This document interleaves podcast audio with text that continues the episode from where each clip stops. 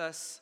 Uh, this is obviously an unusual Sunday with all kinds of fun stuff going on, and uh, so so let's uh, let's just once again pray. Lord Jesus, we thank you, we thank you, Lord, for the privilege of being a part of your family, and we thank you that we can come today and celebrate you.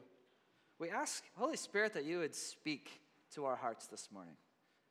We ask that you give us a new influx of joy in Jesus' name. Amen. So we've been working through Advent. Um, we are uh, uh, coming through to uh, week three, and, and we're going to focus on joy. The, one of the things I love about Advent is it, you know, if you do it right, Advent presents a, uh, a, a collision of emotions. Because you have hope and sadness, you have uh, longing and loss, you have contentedness and expectation. And uh, we celebrate you know, something that already happened along with something that will happen. So we have this just collision of things happening. And joy isn't uh, an exception to that. I found that joy in itself can, can bring and present um, a, a collision of, of emotions. And that's what we're going to talk about this morning. 2,700 years ago, Isaiah the prophet was standing at a very perilous time in Jerusalem.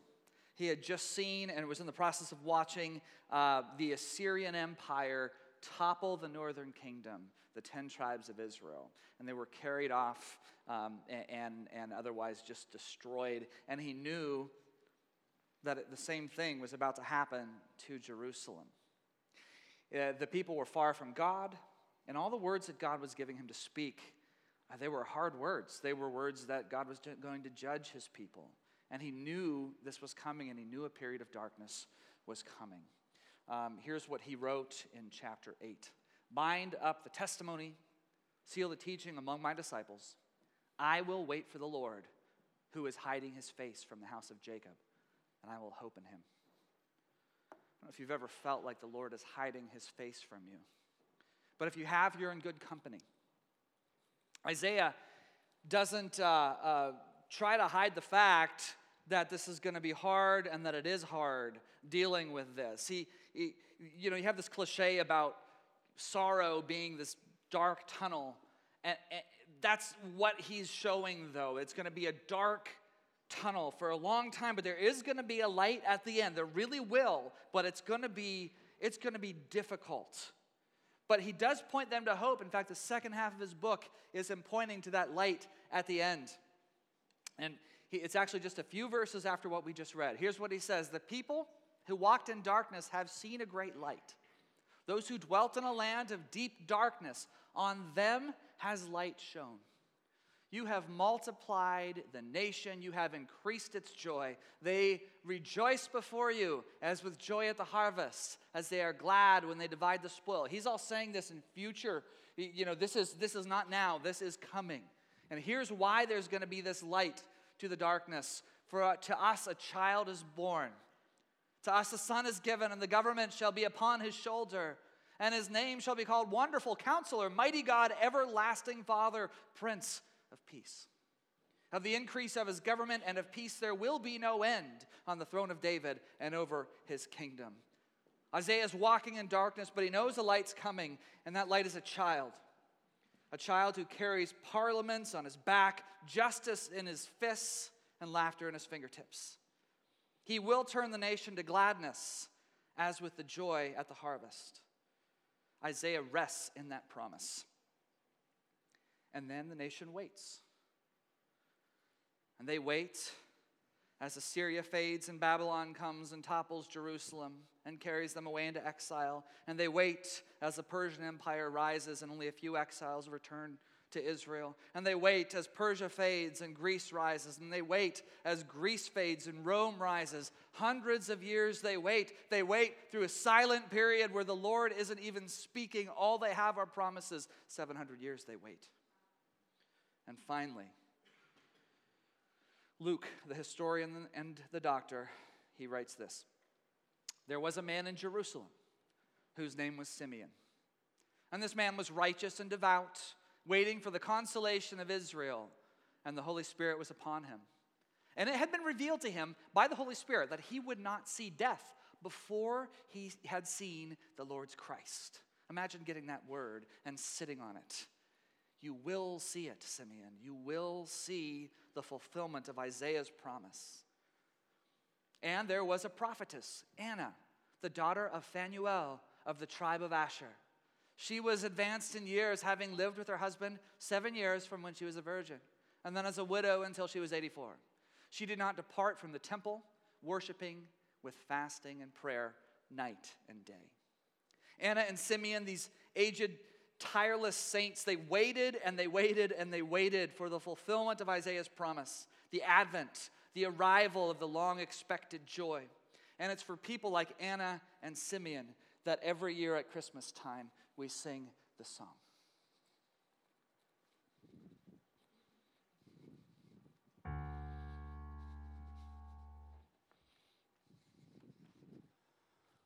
O come,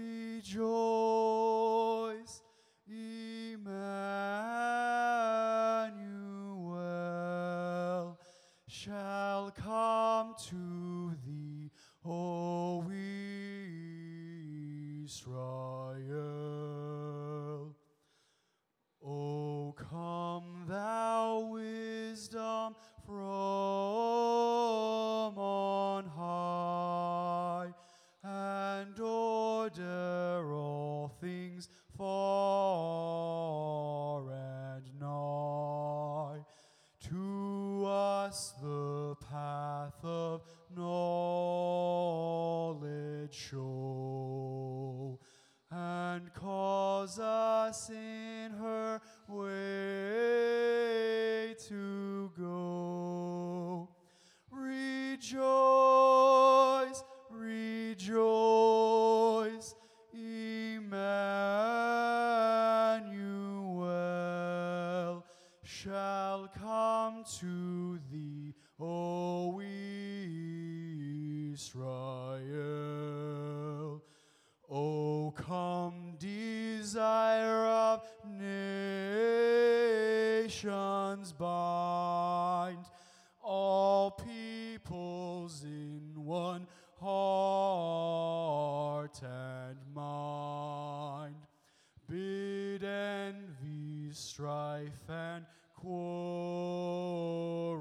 trouxe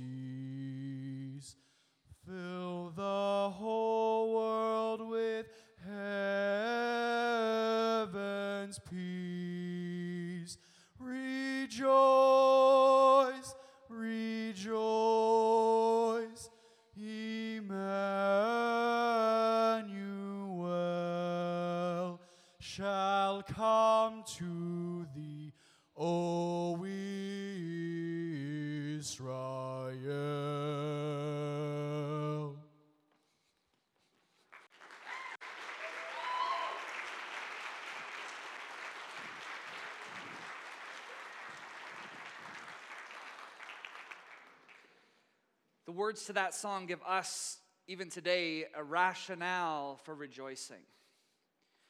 Isaiah urged us to rejoice, and, Anna and Simeon were able to rejoice not on the basis of something they already had. Anna and Simeon are rejoicing not because their life is pain free. They're, they're not rejoicing because everything's become a Thomas Kinkade painting. They're not even rejoicing for some of the good stuff they want to happen. They're rejoicing on the basis of something which has not yet happened, but which is promised. They're rejoicing on the basis of a promise from their Lord. They say, Oh, come, Emmanuel, and he shall come to thee, O Israel. And that's why we rejoice. These people waited with great expectation that a, that a real and lasting good would finally come. But even then, there, there's you have a reason to rejoice, but you also have the realities of life. And these people were not immune to hardships. We just read about Anna.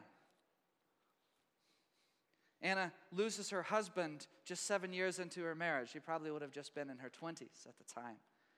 And doesn't remarry. She's a widow for 60 years. Being a widow in the ancient world is very difficult. It's difficult at any point. But it's when you're in the ancient world, there was no sort of safety net or anything. You, I don't know how she went on, but she did not marry again, and she makes a decision. She does a very bold thing and, and just marries the Lord and goes into the temple and day and night prays and fasts and waits for the fulfillment of this promise. And you have to figure both Anna and Simeon would have faced more hardship than just about anybody else of their day because the average life expectancy is in the probably early 40s at this time, and here they are living well into their 70s and 80s, just waiting for that promise. And Simeon said, Lord, you said you wouldn't take me until I see the promise, so I need to see the promise. All that heartache, losing everybody they knew and loved, all of that weighing on them. But see, there's, there's joy and there's grief together commingled that happens when we wait. There's a songwriter and singer named Latifah Phillips out of Colorado with a, a band called the Autumn Film. And uh, years ago, she released a video and a song to, uh, uh, that, that's a song we all know, but she, she wrote a new arrangement to it and put it out. And she, it was so unique she, because she wrote it just like right after she got the news that her father had passed away from cancer. And uh, it was a very misunderstood video, and I'm going to play it for you this morning. Like I say, you'll recognize the song, but not the arrangement.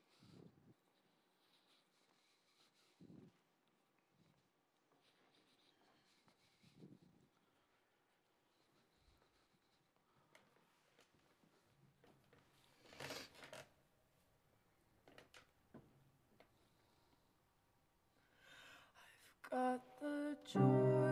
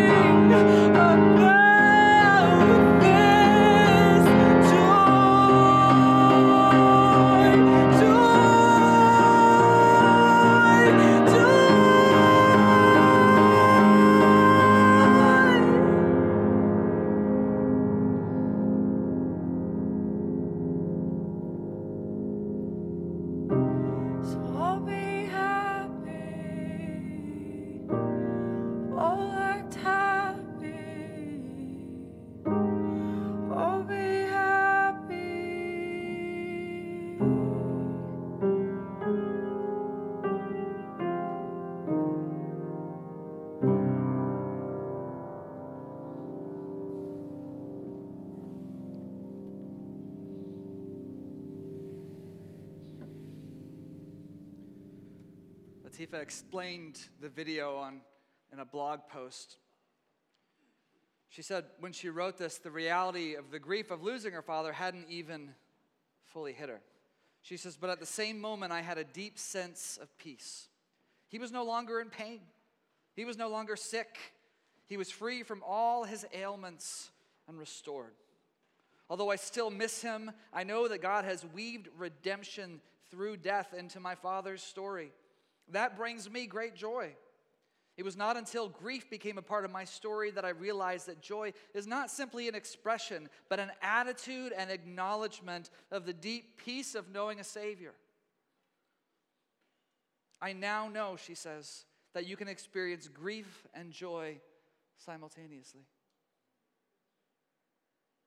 Joy is not the absence of pain.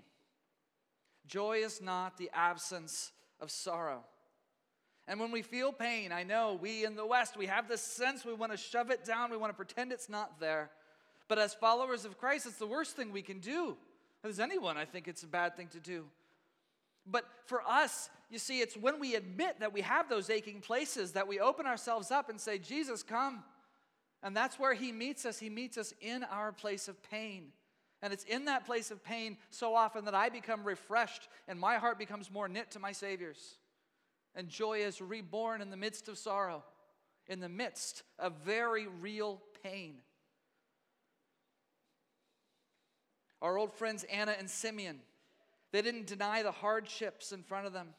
They knew exactly where they were. They knew exactly how perilous the times were and how much they had lost personally and how much they were losing as a nation. But still, they refused sorrow because they could look up and say, Lord, I remember the promise. I remember the promise. My heart hurts, but I remember the promise. You said you would come make all things new. So, Lord, I'm going to rest in that promise. Does it feel good? No, and I'm not going to pretend that it feels good, but I will rest in that promise. And I will take joy in believing your word that your promise will be answered, that you will fulfill everything you said you would fulfill.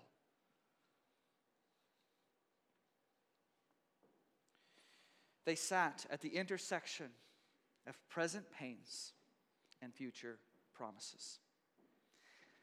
I imagine them every day in the temple, what it must have been like. Every day they go in, Anna stays in the court of the women and she prays and she fasts and she prays and she fasts. And Simeon, too, wanders. He helps the Levites, he prays, he helps the pilgrims, and he prays some more. And every day they're on the lookout and they don't see him. And years go by and decades go by until one unexpected day they see a woman and she, she climbs the stairs holding a tiny baby. And they see a man next to her holding two turtle doves and something inside them. They know they feel a pulsing inside their chests and they know and they, they, they see from across the courtyard and both of them from different angles start coming toward them. They're running as best they can. They can't run anymore but they're hobbling and they're going as quickly as they can. And they see and tears come in their faces and they see this child and simeon comes and he scoops up this child and starts weeping. And here's what he says lord now you're letting your servant depart in peace according to your word for my eyes have seen your salvation that you prepared in the presence of all people a light for revelation to the Gentiles and for the glory to your people Israel. A light, he's finally there. The long expected Savior has finally come. Let's come and adore him.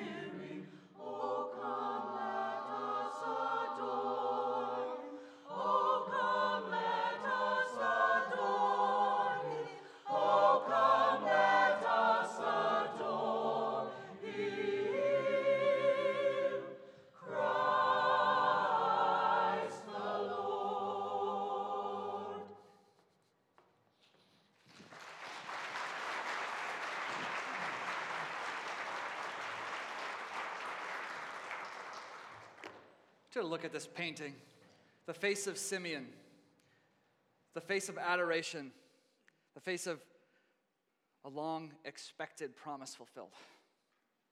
You and I still experience pain today, but not like the men and women of old. For, for us, Christ has already come. We stand with Simeon. He has come. The long awaited hope has arrived. You and I stand today as beneficiaries of history's redemption. One promise has been fulfilled, and another shall be fulfilled. We are hemmed in then by celebration, joy behind us, joy in the midst of pain, and joy yet to come. We rejoice, rejoice, for Emmanuel shall come to thee, O Israel. And we rejoice because he has indeed already come. You see, it's for this reason we, we, we can't fall into sorrow. We're bookended. We are bookended by songs of victory. A Savior has come and He will come again, and His Spirit dwells with us even today. This is why, friends, we rejoice during this season. We rejoice and we look forward to the fulfillment of all things, and we know He will fulfill it because He has fulfilled His word already. So for now, we sing Joy to the World, the Lord has come, because He has indeed come.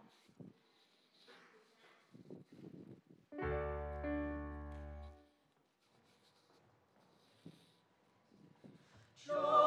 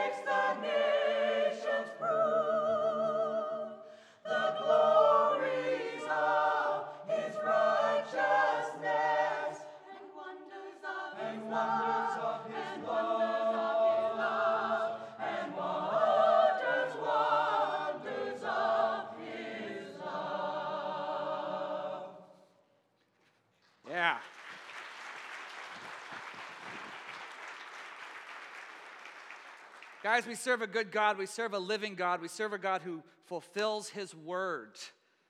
Thank you, Jesus, that you fulfill your word. Thank you, Lord. Thank you, Lord. Guys, part of joy is feasting together, and there's cinnamon rolls. Be blessed and Merry Christmas. Thank you for being with us this morning.